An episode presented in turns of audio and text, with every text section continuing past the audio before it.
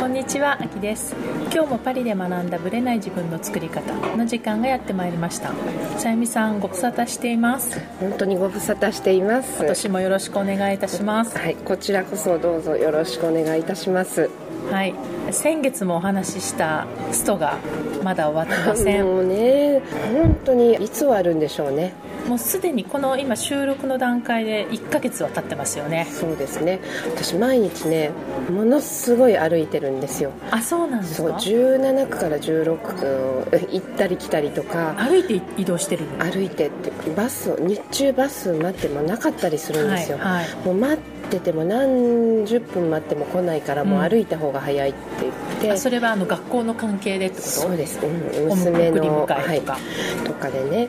で日中メトロも12時台とか走ってないんですよね。お昼はね、だからもう歩くしかなくて、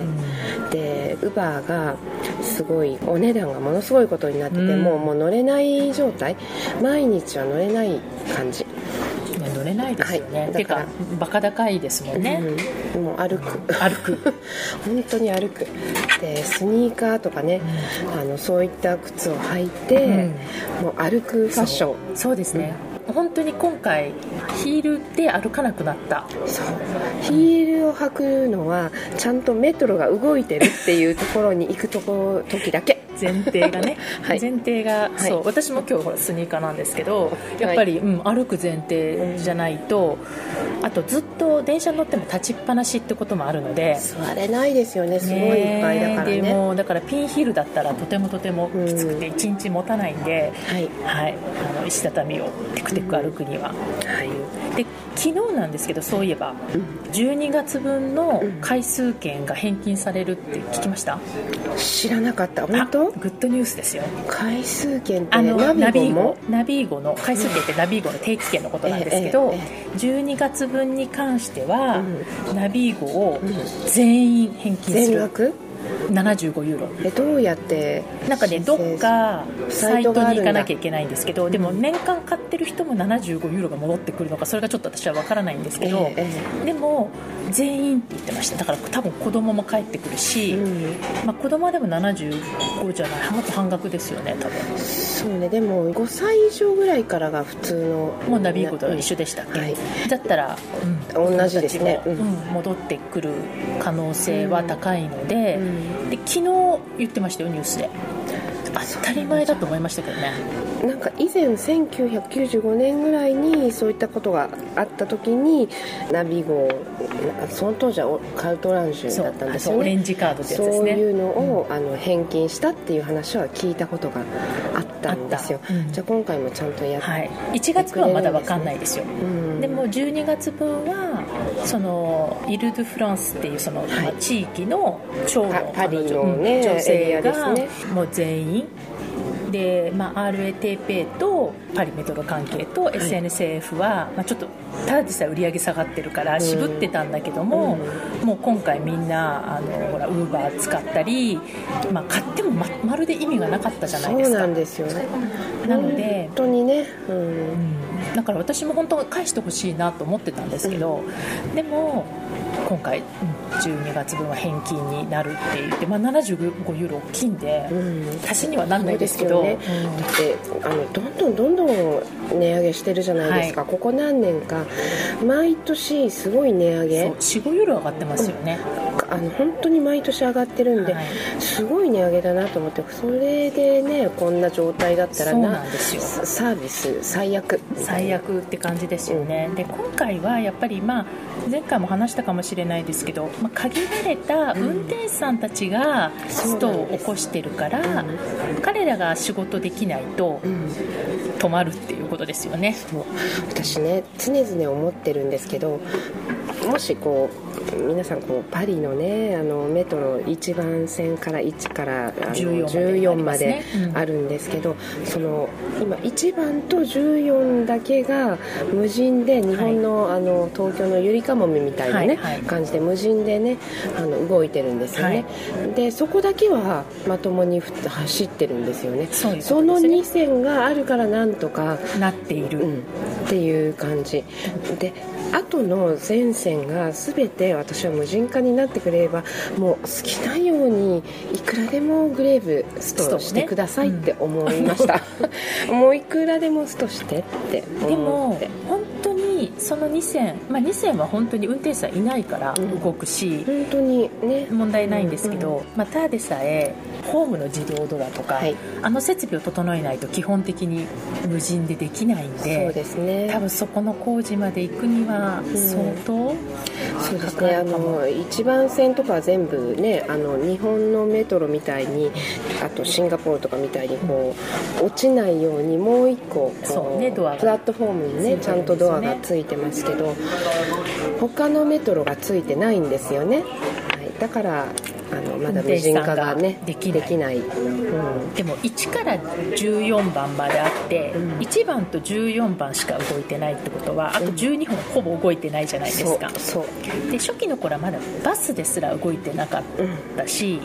でバスも動くようになってからも結局バスもぎゅうぎゅうになってるし。そうなの。で動いてるっていうふうに情報は出てるんだけど実際は全然来ないんですよ、はい、全然来ないのバスが。そう来ないし、うん、であってさえ車も多分渋滞してるので大渋滞ですね。ね、うん、遅れちゃってるしで LA っていうの高速地下鉄も、うん、うちの路線なんて1時間1本ですよ。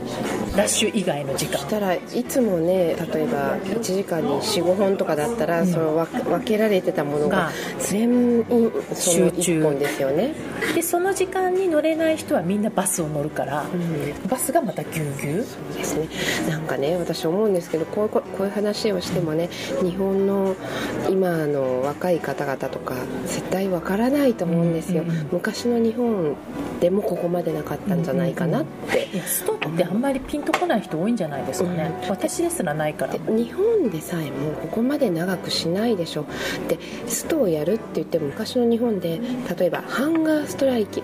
あの自分が何も食べなくてストライキするとかね。ね、ああいう自分だけで完結してるストとかやってたじゃないですか、はい、こんなに他人を巻き込むストをするっていうのは、い、鉄道会社はまずあんまなかったですよね、うん、あのありえないかなと思って、うん、で中曽根さんの時にそれをね彼がいろいろやったんですよね、はい、うん、その後 JR とか民営化したし、ね、いろんなものが民営化してきたけれども昔の公務員だった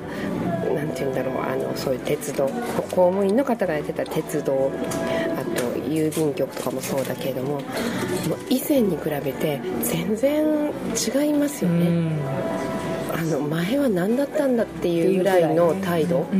でしたよね、確かに。もう殿様商売みたいな感じがありました、だからそう。その辺はあるかもしれない。確かに。その違いが。だから多分今フランスも正念場、うん、殿様商売から変わっていくか。もうね世の中っていうか世界を見ないといけないと思う、すごい私それ夫に言ってるんですけどね、ご主人政治家なわけじゃないからね。かわいそうに言ってるとちゃんとこう、ね、昔のやり方にこだわってても何の発展もないよと毎日言ってるんですけどね、まあ、彼が関係あるわけじゃないんですけど、ね、まあでも、うん、不思議なのは、うん、そのみんな文句は言ってるけど、うん、それでもまあ、なんかさすがにこう年明けになってからみんなもだんだん焼けさせてきたとは言ってるけれども、うん、それでもまだ過半数の人が賛成してるっていうこのなんて言うんでしょうスピリッツというか、うん、考え方自体がわからない。そうですねだからストはやっぱり別物なんだなっていうか応援はするっていう。好きなんじゃないですかそういうのが。きっとフランス人の国民性として。好きなんですかね。ああいうなんて言うんだろうこうダイレクトに反対の声を上げるっていう。もうちょっと他の方法も絶対あると思うんですよ。世界中を見たらいろんな方法があると思うの解決策って。だけどそれをあえてストライキやってしまう、うん、でもそだからそれをみんな認めちゃうっていうのが私すごいなと思っていて何ていうのかな。国民性というか、あととはでも他の国の状況を知らないっていうのが私はすごく大きいと思う、まあでもねやっぱフランス革命で得ちゃったものは大きいんじゃないかなと思うんですよね、やっぱり。そこからでもそこにこだわってると先に行けないから私はいつも夫に言ってるんですよ。どっかでもうそれはそれ次はい次っていうのをどっかでやらないと永遠にこのまま、永遠にこのままですよ。それを自分の時代からやるのが嫌なんですよみんな。だからだって今までの人は大丈夫だったのに、うん、なんで私たちから損しなきゃいけないのみたいな発想じゃないですか、うん、でもさどっかでやんなきゃいけないっていう発想はみんな持ってるわけですよ、でも自分のところだけは嫌だと分かりやすいっていうか。他の人にやってほしいんですね、うん、自分は楽したいみたいな。そうなんですよね。でも子供世代は守りたいとか言ってるから永遠にダメじゃないですか。だからやっぱり自分たちが得をするようなことを政府がすべきだっていう発想自体を変えなきゃダメなんじゃないかなと思いますけどね、はい、はい、なかなか難しいというか。本当難しいですよ、うん、私も文句ばっかりまあ文句ばっかりっていうのも変なんですけど私も夫にわーわー言ってますけど、うん、でもテレビとか見るとなんかあのまあストに関してはしょうがないかなと思ってますみたいな。なんでみんな堂々と反対しないんだろうかっていうのがちょっと不思議な。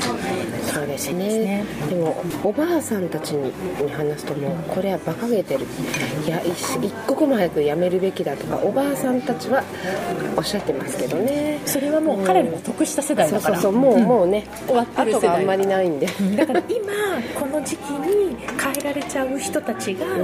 大変なんじゃないかな、ね、あのここれからの人と、今こう社会の中心心を担ってる人ですよね、もう一個言ってもいいついでにどうぞどうぞこのこのついでに思ったのはフランスって引退するってその定年退職をすっごい楽しみにしてる人多くないですか多いなんか日本以上に、その定年退職が、のために頑張ってるそう、そのバカンスのために頑張ってるのと同じですよねそうそうそう、う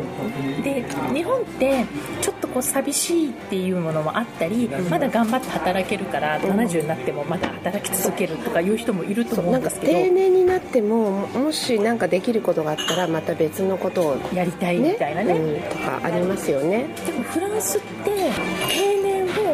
当に楽しみにしててでこの間喋ったんですけどうちのお隣さんうちのお隣さんあの早期退職のあの対象者に応募したわけですよ、で3年間あの働いてないのね。働かなくってでも郵便局系なんですけど、公務員ね。だから6割か7割の給料もらってるんですよ。だから、まあ、働かずに67割前失業保険みたいなもんですよね、はいはい、あれをもらっていてこの3年の1月1日で終わるんですよ、うん、でこれで定年退職になる。3年後は、でその1日をこの間迎えるその前にあったんですけど僕は定年退職を迎えることに1ミリも後悔がない。もうすんごい楽しみにしてたってんですよ57歳まだ若いじゃないですか、うん、でもねあと10年ぐらい余裕で働けそうな感じがする。なんですけど、うん、まあ、多分定年後もそれなりの生活ができる、えー、まあ、ある意味、まあ、公務員でいいわけだから、恵まれてる方ですよねで彼はだからいろんなアクティビティをして、来年は日本一人旅ですよ。いい生活でしょ？ででなんか、この9月ってこのこの間の9月からね、日本語も勉強あの近所の、はい、日本語勉強し始めて、で日本のこの間もクリスマス前に日本こういう感じでスケジュールで回ろうと思ってるんだけどアイデアはどう思う？っていうのを来てなかなかいい3週間の紅葉の旅なんですよ。素晴らしいですね。ちょうどだから10月頃行った方がいいか11月頃行った方がいいかとか、あとだから日光の辺りから伊豆富士山を回ってとかってやってるんだけど、あこれは確かに定年退職満喫するだろうなみたいな、でもねそんな感じの人ばっかり。私のだから看護師さんとかの友達とかもいるんですけど、やっぱ早めに早期退職してて今はアンテリームって要は派遣、はい、派遣だといつでもバカンスが取れる、だから好きな時に働いて好きな仕事をしてでも週2回ぐらい働いてお給料もちょっともらってでも正社員みたいな束縛もないし、もうほぼ定年満喫彼女も55ぐらいですよ。でもまだまだ若いですよね。だからそれくらいのペースでだから自分の好きなこともして子供もまあだいぶ大きくなって離れてもう手がかからない。好きな時に働いて好きな、まあ、自分の好きなことをやってで適度に働くっていうこのなんか楽しい定年を送ってる人が多いのは事実。確かに。50代でも。だからこんなのに楽しみにしてるんだっていうのはフランスならではかなと思ったんですよねでも私50代だったらもうちょっとまだねこう働きたいなっていう。だって60代でも今すごい若いですよね、働ける限りはなんか働きたいなって私はね、思思うタイプなんで私もそういうタイプなんですけど、あのずーっとただぼーっと定年っていうよりはなんかこう社会と関わったり収入を得たりっていうことをしたいなとは思いますよ。まあ、彼らもうん。アクティビティはやってるけど、仕事という形じゃなくて例えばボランティアやったり習い事やったりみたいな生活だから家でぼーっとはしてないと思うんですけど、あんまり仕事に対する未練はないなっていう仕感じ事がしますはね興味ないってことですね。やっぱり生活のために仕事したのかもしれないですよね、うん。うん。なのでそういう意味ではちょっとそのストの、まあ、年金改革なのでね、はい。ちょっと意識が違うかなっていうですね。はい、はい。それでは本編スタートですはい。今月はインタビューはないんですけれども前回11月の終わりにあのバルセロナに住んでらっしゃる越智さぎりさんという方がいらっしゃってセミナーをされたんですよね。で前回いつぐらいだったかなあのインタビューさせていただいた木村明子さん、あのバースドゥーラの木村明子さんと合同であのセミナーをされるっていうことでそのさぎりさんはねもう本当に何年前からも知ってて一度も会ったことがなくてでお互いねいろんな人紹介し合ってこうつながったりはしてるんですけど本人同士が一度も会ったことがなかったという形ででさぎりさんは今何をやってるかっていうと、はい。セックスコーチというすごいですね。どういうのかみんなわからないみたいなうん。感じなんですけども彼女がねもともとやっぱバルセロナで不妊系のクリニックで働いてたりとかする関係でもともと性関係のうん。あのところにまあ詳しいっていうのもあるし、まあ、その辺がこう木村明子さんと、まあ、意気投合したっていうのもあると思うんですけど出ね。産関係系とかでね。そう。で今回は本当にカフェで10分ぐらいしか時間が取れなかったんですけど、パパッと音声を取ったんですね。でどういうテーマかっていうと、まあ、女性性の解放っていうところでその性とどう向き合うかっていうのを、ほぼこういうメディアだから喋れるけど普通のテレビだったらほぼ P が入る話ばっかり。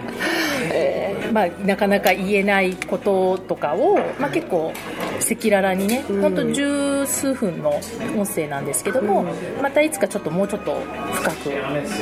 掘っていきたいなとは思うんですけど、まあ、導入の部分だけでも、まあ、自分のその女性性の解放をもうちょっとうん。若い子だけではなく40代以降も大人の女性たちも考えるきっかけにしてはどうかとい。う2人からの提言をちょっとぜひ音声にしたので聞いていただきたいなとはい。思います。こんにちはあきです。今日は素敵なゲストの方とカフェでちょっとお話をしたいと思います。バルセロナからいらした落ちさぎりさんと木村明子さんです。よろしくお願いします。よろしくお願いします。でせっかくなので3人でちょっとお話をしたいなと思っていたんですけど、まあ、さぎりさんはセックスコーチです。あセックスコーチ。です名前ななんんですよね、はい。でやっぱりこのテーマって、まあ、あきこさんもね、よやってらっしゃるからねねやってらっしゃるから分かると思うんだけれどもなんかこう年齢とともに置いてきぼりになっちゃってたりが二の次になってしまってるけど結構大事なテーマですよね。すごく大事。大事ですよね、どうやって女性性をより高めさらに充実したものにするかっていうのがなんかちょっとせっかくなのでお二人の意見を聞きたいなと思って、うんなんかね仕事のこととかあと生活のことで精一杯でなんかそういうのがこうおなざりになっちゃってる人って多いんじゃないかなと思うんですけどどうですか？もうまずはめでる見てめでるっていうことが私は大事だなって木村は思いますけどどうめでるっていうのは？めでる実際にあのオイルだったりローションとか塗る中で、鏡で自分自身のその世にをうん。いたわるというか自分自身の女神の源泉であるうん。膣を、の状態を見てあげて、うん。でどんな風にその温かいのかなとか柔らかいかなとかちょっとなんかこわばってる感情もこわばってるかもしれないとか、なんか一日の中でチェックインできる。うん、タイミングを作ると、うん。あの特にね私なんてほらあのお産の付き添いをするので、はい。うん。産前産中産後女性の心が揺れ動く中で自分のなんかこう膣のチェック時間にして1時のところでちょっとこわばってるなとか、あ6時のところが針の6時のあたりがちょっと気持ちいいなとか、あ9時行くとあなんかちょっとコリッとしたのが触るなとか、なんかそうやって自己探求みたいなことをしてってほしいなと思って特にほらお産の前とかってペリネウムケアいつもおすすめしてるんですよ、ね、だからそれを詳しく今ここではお伝えしきれないんですけど、片足上げてこうやってマッサージすることで陰裂傷も防げるし、すごく魔法の、もう伸びるどこまでも受け尽くせる、緩める、伸びれる、すごいのりしろのこう広いところが私たちの本当お顔本当のお顔、うん、実はねそう思ってます。そういう認識ないよね多分。ないよね。そういう話聞かないですよね。残念だなと思って。なんか男性はすごくねあの正規を息子みたいな感じですごく自慢のあの場所として堂々としてると思うんですけど女性はそこにあるのにすごくまあ隠れた場所にあるっていうのもあってなんかあるけど見て見ないふりっていうか、あとどうやって向き合ったらいいのかわからないっていう人もすごく多いなと思っていて、今あきこさんもおっしゃったように私もその1人目の妊娠の時のそのエインマッサージっていうので初めて M 字開脚をして鏡を置いてみてギョエーってなったんですけど、まあ、そこでマッサージをしていくことによってだんだんそう体がリラックスしてお産もすごくスムーズでしたし、そこから今ももうあの2人妊娠出産をしてあのそのマッサージは時々しか今はしてないんですけど、まあ、ケアをするっていうことですよね、まあ、脱毛であったり、オイルでマッサージで保湿をしてあげたりっていうのをちゃんとすることによってその、ね、誰もその自分の手を恥ずかしいと思って隠したりしないと思うんですよね、でもなぜデリケートゾーンになるとそんなになんか付き合いづらい近いけど遠い存在みたいになってしまうと思うんですけどそれを入れてからやっぱり私も自分の中ですごく女性が花開いてきたっていう感じはします。それはやっぱりメンタル的に変わってくるってことですか？できます、全然変わるとそこが多分リンクできないとねいきなりやってねとか言われてもピンとこないかもしれないけどそれがどう変わってくるの？やっぱりそのケアをすることによって見てることによって。緩めるし相手をもこう自分がありのままでいいんだって受け尽くせるけれどもそれがこう慣れてきて状態がいつもの自分だと周りもこういい意味で本当に許せるっていうかありのままの状態をめでられるみたいに。余裕が生まれるっていうのかな。気持ちに余裕が生まれて、潤いが、まあ、私はすごくあのいいセセックスされていいお産されて、あのいい子育てされてる女性は本当に女神だなと思って、バースドゥーラとして活動しているので、本当もうこれは人が変わる。なんかこう自分自身を愛おしむペリネムケアをするっていうことは本当に根幹だなと思って。なるほどね。そういうほらやっぱり隠されてるっていうか、あんまり。隠されてるよ。本当に、ねそうですよね。H なのに。えそうでもなんか H だって発想もないよね。だってだって隠されてるから、そこに H があるっていう。でやっぱり見なくていいものみたいな感じになってるから、そういうのを第一歩として、まず取り組むなんかこう全くそういうのにほら縁がなかった人が、これ年齢関係ないじゃないですか絶対、そういうのをこうちょっと取り組む時の第一歩ってどっからスタートしたらいいですか？ヘア。ケアのケア。あの日々をやっぱり直接いきなり見たりまヘア。私ヘアのお手そうだったな。入れ。あーなるほど、うん脱毛ですか、うん、そうですうん。ね、綺なるほどね。麗になんか本当に綺麗にブラジリアンワックス、う完全に綺麗にして、うん。そしたらなんか歩くたびにあなんか体温が感じられてこんな気持ちいいんだって。そっかそっか、うんうんうんうんうん脱毛いいですね。でもなんかね多分今まで触ったことがない見たことがない人は脱毛っていうところに行くまでに多分すごくハードルが、まだステップがある高く感じてしまう時は私はよくお話をしてくださる方に例えばそのデリケートゾーンに手を当てて、うん。下着の上からでもお洋服の上からでもいいのでなんかいつもありがとうって声に出して言ってくださいって、あーなね。なんかちょっとおまじないみたいなんですけど、うんうん。いつもそこでね頑張って私を健康な状態にしてくれてありがとうみたいな感じったりとか、あとは、うん、そうですね。あの呼吸をする時とかもケーゲル体操っていうのがあるんですけど、うん。そのお尻の穴と膣をキュッとこう上に引き上げるような、うん。で10秒ぐらいこうキープしてヒューって緩める体操があってそれをするとやっぱり骨盤底筋っていう私たちのその子宮とか卵巣とかを全部支えているネットみたいな大事な筋肉のトレーニングになるのでそれでそのそこをそのキュッと引き上げなきゃいけないっていうふうになると意識がそちらに向きますよね、でそこでそこに私にはすごく大事な、その神秘のね泉というか、うん。デリケートゾーンっていうのがここにあって私をこういうふうに女性として輝かせてくれてるんだっていう意識を持っていくっていうのを日常生活の中で意識してくださいっていう話はしていますね。なるほどね。そっか、なんかやっぱりそういうのに対する情報が少ないっていうのもあるのかもしれないですよね、なんかやっぱり。圧倒的に少ないし、いやらしいもの汚いもの汚らしい、ダメなことって本当に覆いかぶさられて、もうなかなか女性同士では愚か、まあ、話す機会もないですよね。どっちかっていうと。なんか自分の体と向き合うっていう時にそこまでの意識はまあ何優先順位としてはないよね。ないっていうか低いですよね、顔とかと同じような感覚、顔とか肌のケアとか髪の毛とかっていうのと同じ感覚でややるといいっていうことですよね。そうですね、ちゃんとデリケートゾーンはデリケートゾーンで、なん。か大切だけど特別な場所じゃないと思うんですよね、本当に私たちの大事な体の一部で、手とか足とかお顔とかと同じでちゃんとデリケートゾーンにはデリケートゾーンに合ったケアをしてあげるっていうのがやっぱりすごく大事ですよね。そのうんどうぞ。いやあと私たちの中に女性の中にもすごく男性的なものがあってあ私こんな男性的な部分もあったんだってやっぱり自分の中の男性性をちょっと立てるとふって女性性が高まったり多分男性も男性性の中にあ俺の中にもこんななんかフェミニンな部分あったんだぜみたいなあると急にふっとそれによって女性性が立つっていうか本当なんか結局はお互いの中に自分の中に両方のもうあのネイチャーを見るっていうか性質を見るっていうことだからなんか呼吸とかで吸って吐くもそうだし、今おっしゃったねさぎりさんおっしゃったようになんかそういう陰と陽のワークをしていくっていうのが体へのアプローチでとってもね役立つなと思っていてやっぱりで吸うと私なんかこう吸い込む時にあの脳天に突き抜けるように吸うとすごく気持ちいいんですよ、うん。ある意味オーガズミックなんですよ、はいはい。本当に、であの